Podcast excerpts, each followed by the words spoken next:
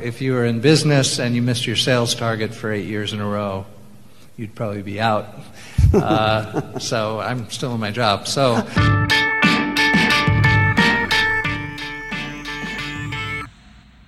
As crypto was collapsing and FTX especially was going down, I found this really funny quote, although it wasn't intended to be funny. JP Morgan said, All of the recent collapses have been from centralized players and not from decentralized protocols. It reminded me of an exchange that I had with the official Socialist Party. I know you must be jealous. I have touched, I have touched the hand of God uh, and interacted with the Socialist Party on Twitter.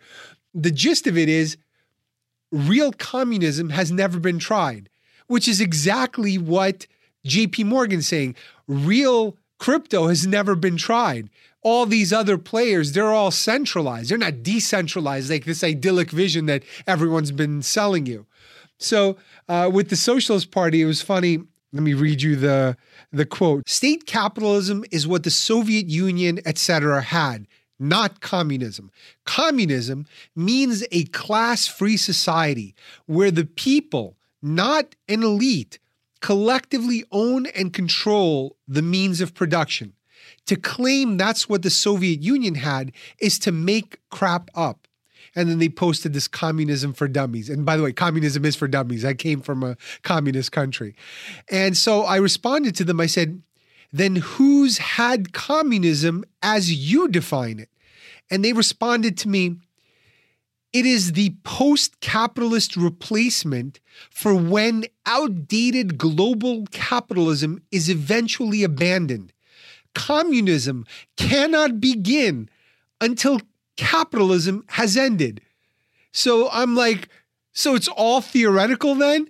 We have to end the thing that allows us to tweet freely from the comfort of our heated homes, uh, stocked fridges, for the promise of something for which you have no examples of success.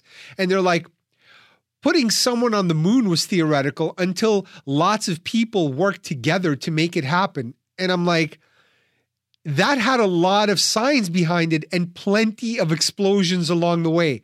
Why don't you test your theories first in a commune, a city, state, etc. When you have it figured out, let us know not interested in a pilot experiment. Anyway, so uh, they didn't respond to that. because it's so obvious that this is not how the world works. And the crypto people are cut from the same cheesecloth. And I mentioned in the episode that, yeah, anyone who's a great player at any game will conquer whatever the new game is. So you build me decentralization, you build me crypto, you build me socialism, and I will find you a person who's great at capitalism and they're still going to be great at those other games. It's just like video games, no different. What's funny is the people typically preaching revolution are the ones who are least prepared to survive it. You know, you see these paunchy socialists and what do you think you're good for? Even if you help facilitate some revolution, you don't think you'll be eh, eaten up by whatever the new machine is and whoever's running it. Same thing here with crypto. And and I thought about how interesting the cycles have been with both crypto and socialism. They actually share a lot in common. First, they're both interesting ideologies. They're selling a dream that someday you don't need to have these intermediaries, you don't need to have these untrusted uh, banks, you don't need to pay all these high fees. Everything is going to be so amazing and so decentralized, it's just peer to peer, and you control your own money. That's great.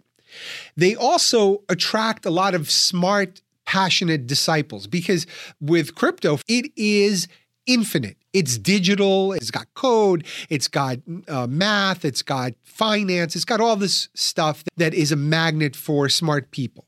And same thing with socialism and these other ideologies. They are magnets. There's a whole lore behind them. It's like, oh, look at all this writing and Marx and, and all these philosophers.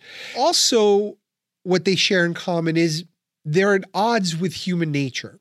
People are greedy. Some are talented. Some are not very talented. Some work very hard. Others don't work hard. Most have very different goals and they have different priorities. Some see success as purely quantitative and about physical things. Other people see it as uh, some sort of artistic expression. So you see a wide spectrum across all of these variables. And capitalism has its way of rewarding those things and maybe punishing some others. Uh, yeah, maybe you can say those rules aren't fair, or maybe it should be rewarding some other characteristics and not just who makes the most money. And and in some ways it does, but of all the other systems, it's probably the one that's most consistent with human nature. That doesn't mean that we shouldn't augment it with uh, social programs or, or other things that show we care about our fellow human beings. But when you look at the history of mankind and how countries became countries and how we came to live wherever we live. It's the history of conquest.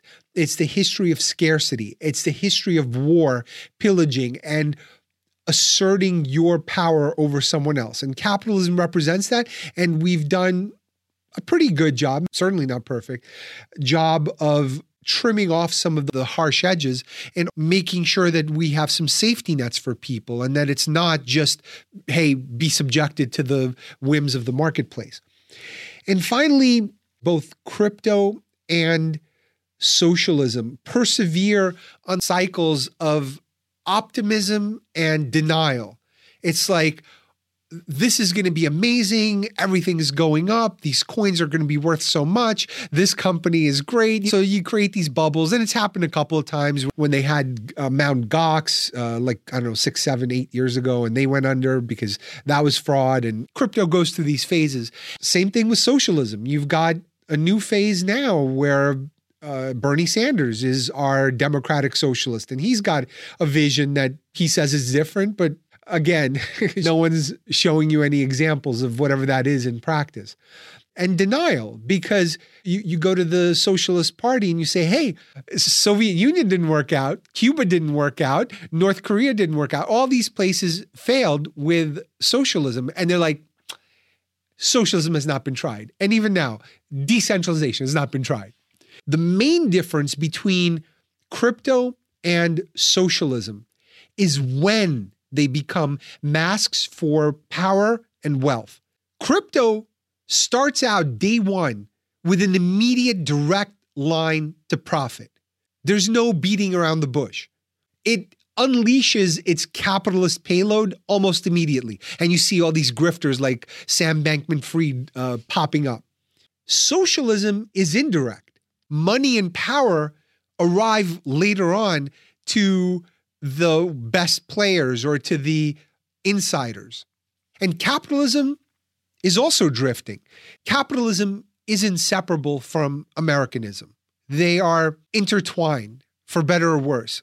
The problem is our capitalism is now shifting towards cronyism and it opens the door to all these alternative ideologies, whether it's libertarian decentralization or socialism, all these things that have failed historically. People will rebrand them, they'll put a, a fancy outfit on it and say, oh, it's not a pig, it's a pig. And same thing with populism, the, the Trump stuff. Yeah, people will fall for something new if the old thing is failing them. And right now, capitalism is not doing such a great job, especially as you see all of the corruption through lobbying. You see the consolidation of corporations are doing, the stuff that's going on at Twitter, where they've been banning people secretly and, and uh, shadow banning their accounts. It's, it's just all of this subterfuge until it gets fixed. There will be no trust. There will be tons of conspiracies. There will be other ideologies that people toy around with because the thing that we're in is sputtering. I think we're running out of time to fix this. It's fraying at the edges when you see January 6th or you see the uh, BLM protests and riots. People are not all right, except the ones that are doing all right are oblivious to this. The professional class, they're doing fine. And the professional class is also what produces some of these elitist rebels, so to speak, all of the media activists and reporters who think they're fighting the good fight by not investigating certain things or making sure their team gets to score more points. They're not doing us any favors. These revolutionaries ultimately should be fighting for truth because sometimes you got to have it out. I, I, did an episode, I guess it was 2017, shortly after Trump took over. I think it was called 10 Reasons You Will Agree Trump Will Make Us Great Again. And the general thesis was that he would unearth all of the things we buried under the carpet.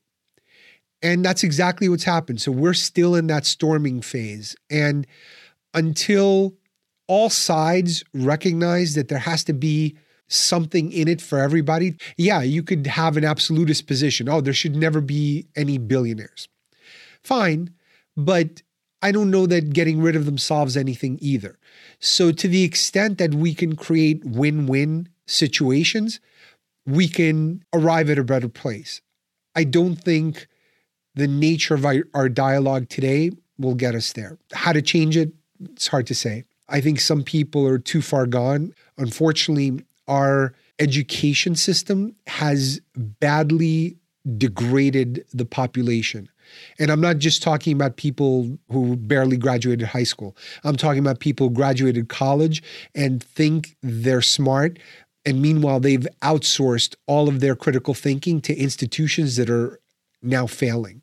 It's obvious to say, oh, look at these dumb Trumpers climbing the gates of the Capitol. What's much harder to say is, hey, look at these people who aren't questioning Pfizer and, and Big Pharma and other institutions that have proven time after time to have motives that diverge from ours. And yet, because it's a political narrative, they don't question it. I don't know how to change that. I guess maybe this is part of my way of doing it, but I'm sure there are others who uh, have better ideas. And when I do have better ideas, I'll let you know.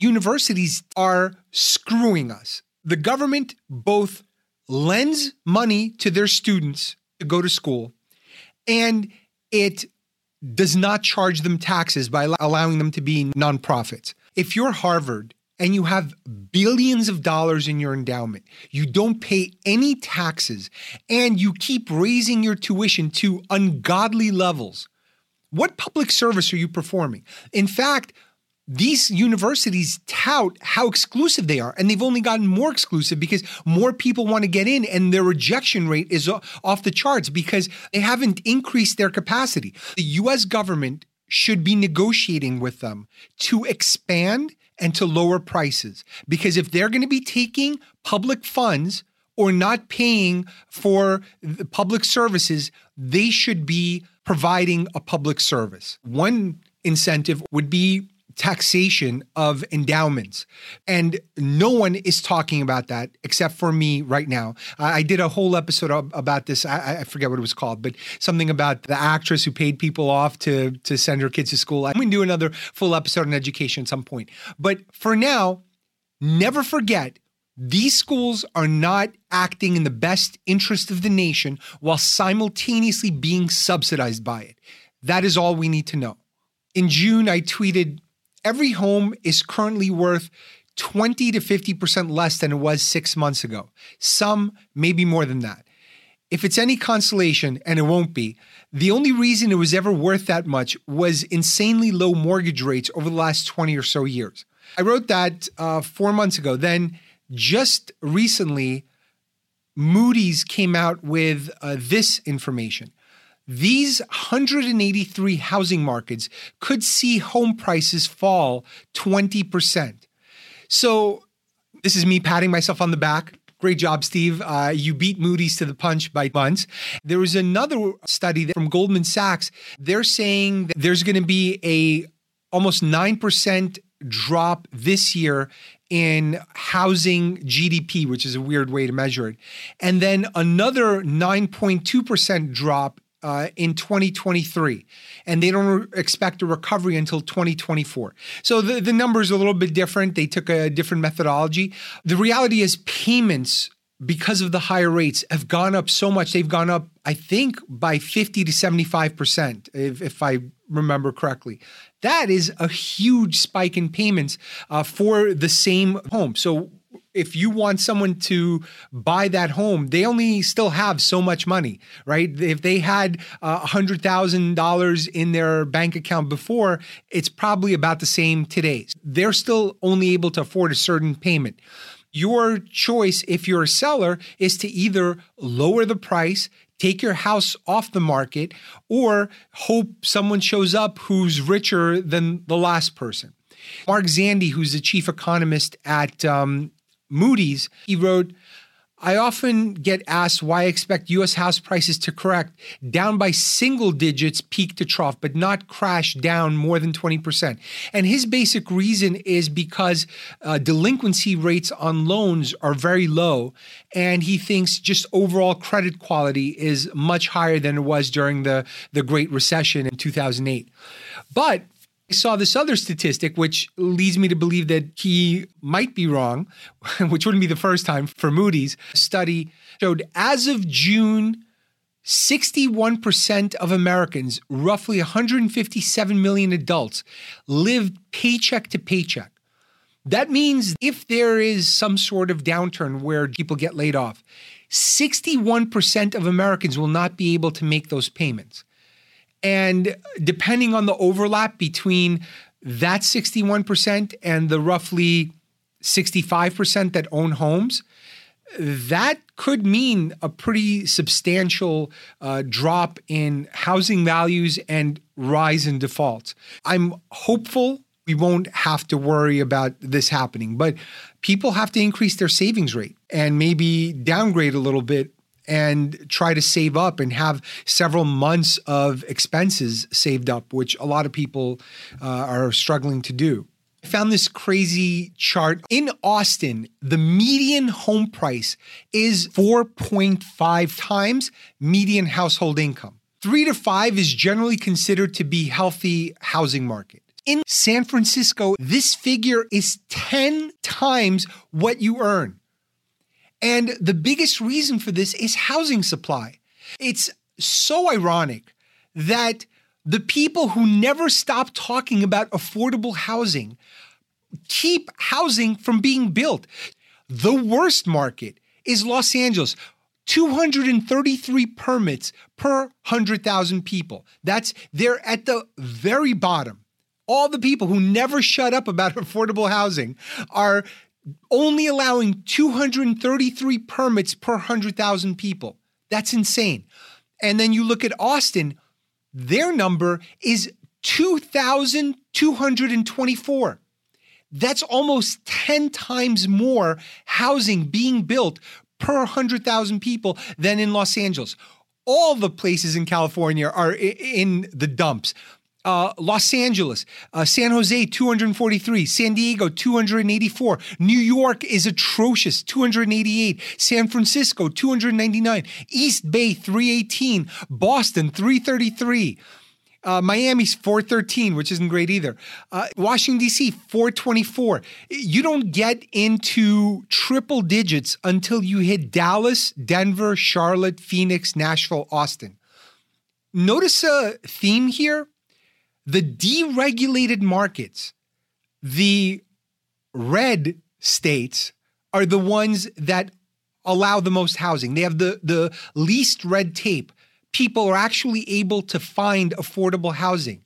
And companies are able to build multifamily units they're able to build whatever is the, is demanded in that area. Whereas in these other states they talk a good game but at the end of the day they're NIMBYs they don't want anything in their backyards. Go try to build a multifamily unit in Leonardo DiCaprio's house. He's all full of great ideas for saving the planet. But at the end of the day he's going to be on a private chartered flight he's going to be on a yacht and he's going to do his darndest to prevent you from moving in next to him if you could afford it or uh, building some sort of multifamily unit. In fact, Marc Andreessen, famous investor who I've spoken about previously on, on another episode, he famously wrote an essay I think it was a year ago or maybe two years ago, saying it's time to build. We as a country must start building. Say yes. And everyone's like, that's amazing. We we got to start building. This is this is this is what are we waiting for? This man who's built this incredible company Netscape and has invested in all these great uh, startups is telling us to build. Everyone was so excited. It was heartwarming. It was a rah rah moment for America. And then it came out recently that he and his wife wrote a very stern letter to their local government to stop construction on any kind of multifamily units and additional higher density housing in their area. Because, hey, you don't want to destroy the area's original charm. So go ahead and build, just not in my backyard. That is a microcosm of California. That is the attitude. You say one thing and you do something completely different and opposite. And the hypocrisy is palpable and it's all in the numbers. I don't have to make anything up. Without inventory, there's no lower prices. It just doesn't happen. It's just math people need to go into buildings. So if you're not making enough buildings, you're not going to have a place to put in people or they're they're going to bid up the price on a bunch of crappy buildings and the other people who can't afford them will be priced out. I had a, an interesting exchange with a right wing economist. He accused this other guy of being a socialist. And he wrote, Socialists are funny because they have all kinds of aesthetic preferences that are actually just dumb and think they correlate with objective measures of human well being. What is he talking about? So, this is what uh, this other guy wrote, Alan McLeod. Last year, more than 5% of all houses sold in the United States were flips bought to be resold. The same has been true since 2017. Meanwhile, a quarter of all single family home sales went to landlords, aspiring Airbnb tycoons, and other types of investors in 2021. All told, nearly a third of American house sales last year went to people who had no intention of living in them. I don't think this quote is inherently socialist, nor are all investor home sales bad. It's neither one nor the other. But when those investors are foreign oligarchs, which is very common with Chinese and Russian money and all these other people, or huge investment firms with cheap government money that they can throw at buying these things. They, they don't even have to borrow, they can create the money because they're banks. Um, that's not capitalism either. So, all of this is shaped by policy, and we should optimize for owner occupancy.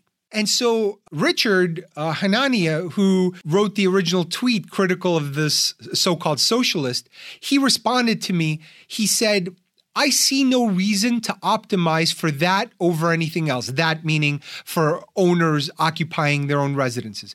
And I responded with community, mutual accountability, and investment. Because bottom line is when you own your own place, you take care of it. Have you seen the way people treat their rental cars versus their homes? A guy responded to that thread. He wrote, There was a news article I had to read in English class in high school about a woman who was raped and murdered in New York City, and her whole apartment building, hearing what was going on, did nothing to stop it. This is rental mentality.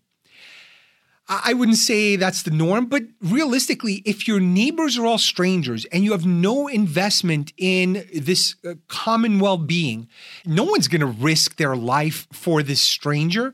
And, and in New York, you really are risking your life. You don't know if someone has knives, guns, or if it's a gang thing, or that might be just the norm for New York. But in general, New Yorkers are largely renters, and that's why this is a problem. You create a completely different kind of environment and community when people are vested and they stay longer and they have kids. So, our policy should err on the side of helping people, not investors buying these properties. I came across this crazy video from a Fed official. Look, the Fed is a pseudo governmental organization made up of bankers mostly who control our money supply and they control the rates that we pay.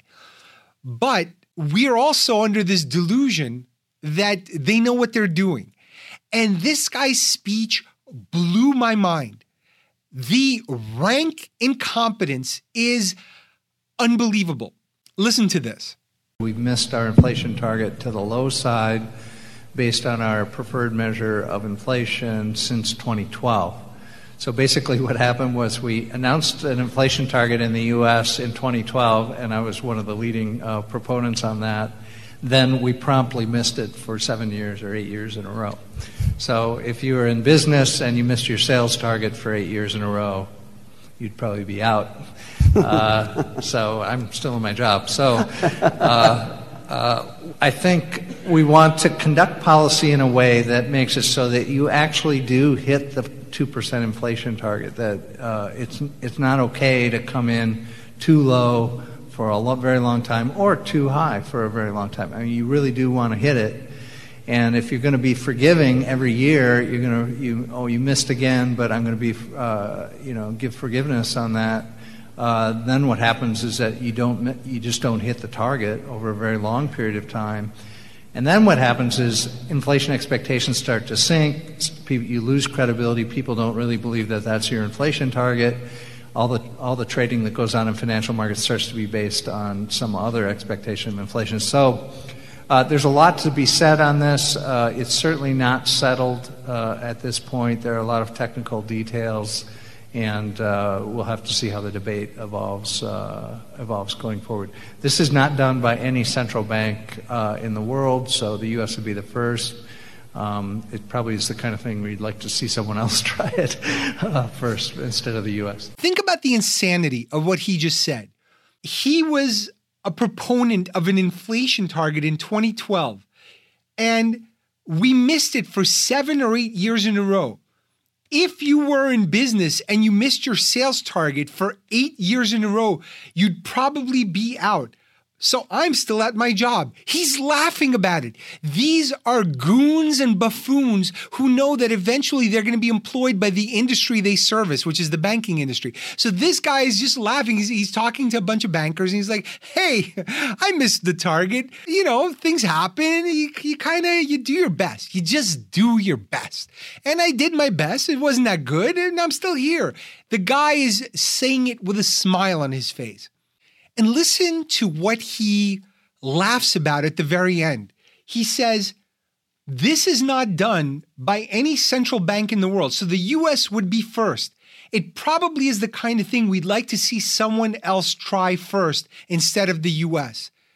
He's saying that we're experimenting on all of you. We don't know what we're doing. Hey, would be nice if somebody else tried this crazy nonsense that we're about to do. The level of manipulation and the level of incompetence is mind numbing. So we're walking around thinking, oh, there's this entity that's going to take care of rates and, and, and work on inflation, and they have this 2% target, and they're going to hit this target. They cannot, they, they can't hit that target any more than a monkey with a gun can hit a target. so they are the monkey with a gun. It is mind blowing what goes on and who we trust. This is why less is more. Have government do less.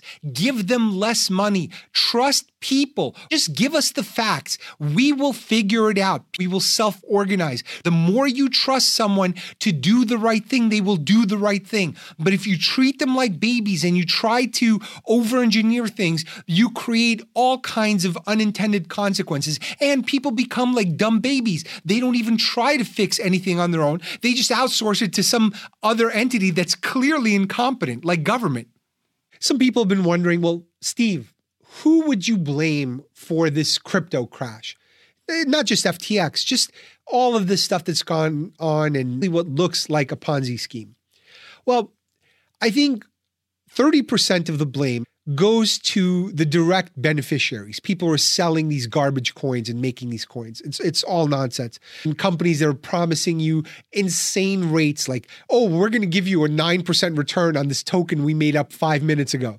So all these scammers like Celsius and and all these NFT wash traders. So NFTs were, you know, for 5 minutes those pictures you, you'd sell to each other.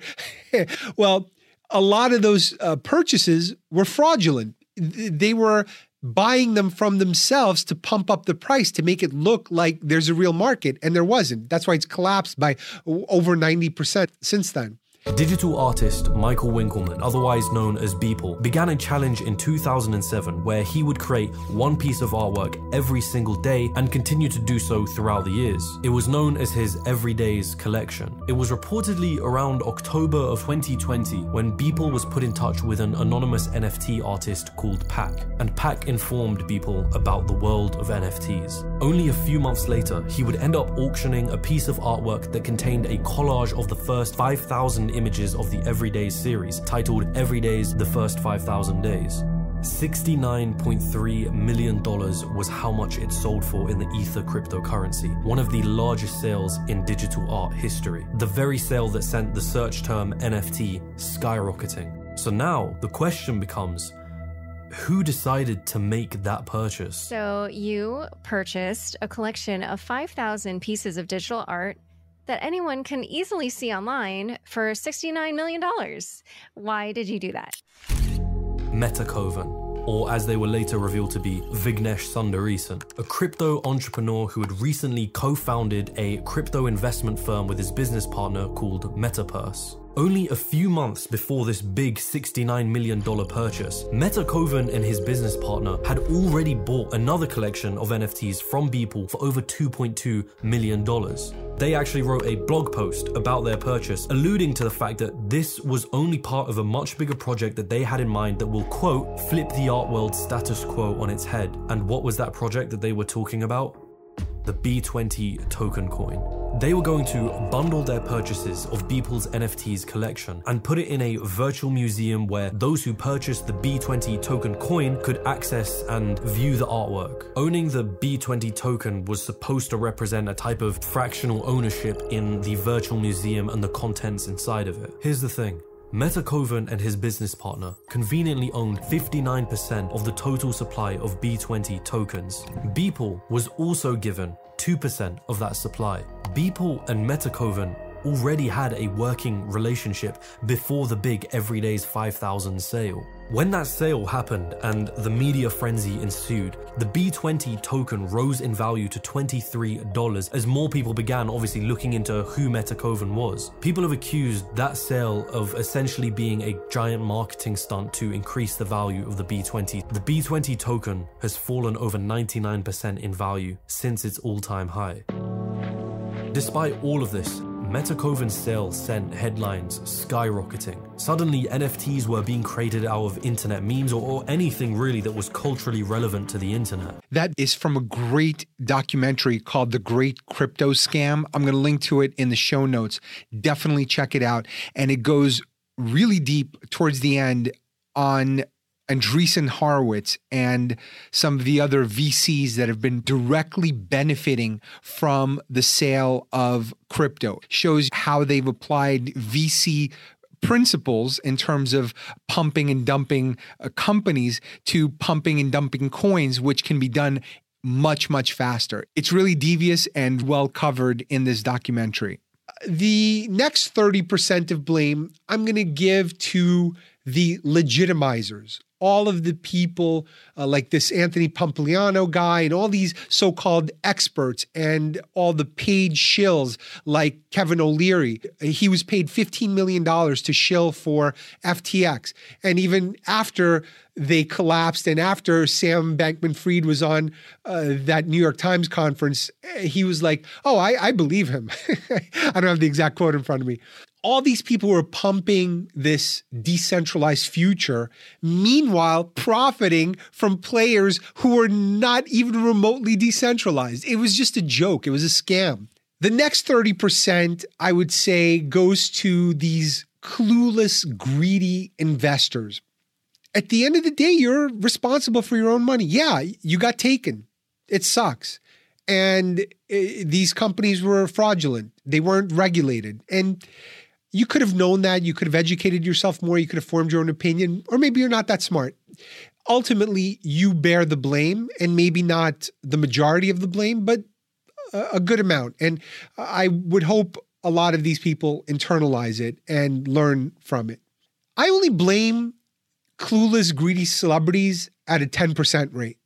The reason is very simple. Learning not to take financial advice from celebrities on TV is a very important life lesson. So, all of these celebrities were teaching you a life lesson, even though it's an unpleasant one. So, that's my blame breakdown. That's it for this episode. Hope you enjoyed it. Share it with others. Tell a friend. Support the show on patreon.com forward slash McFuture. There will be bonuses there. And I will see you next week on the McFuture.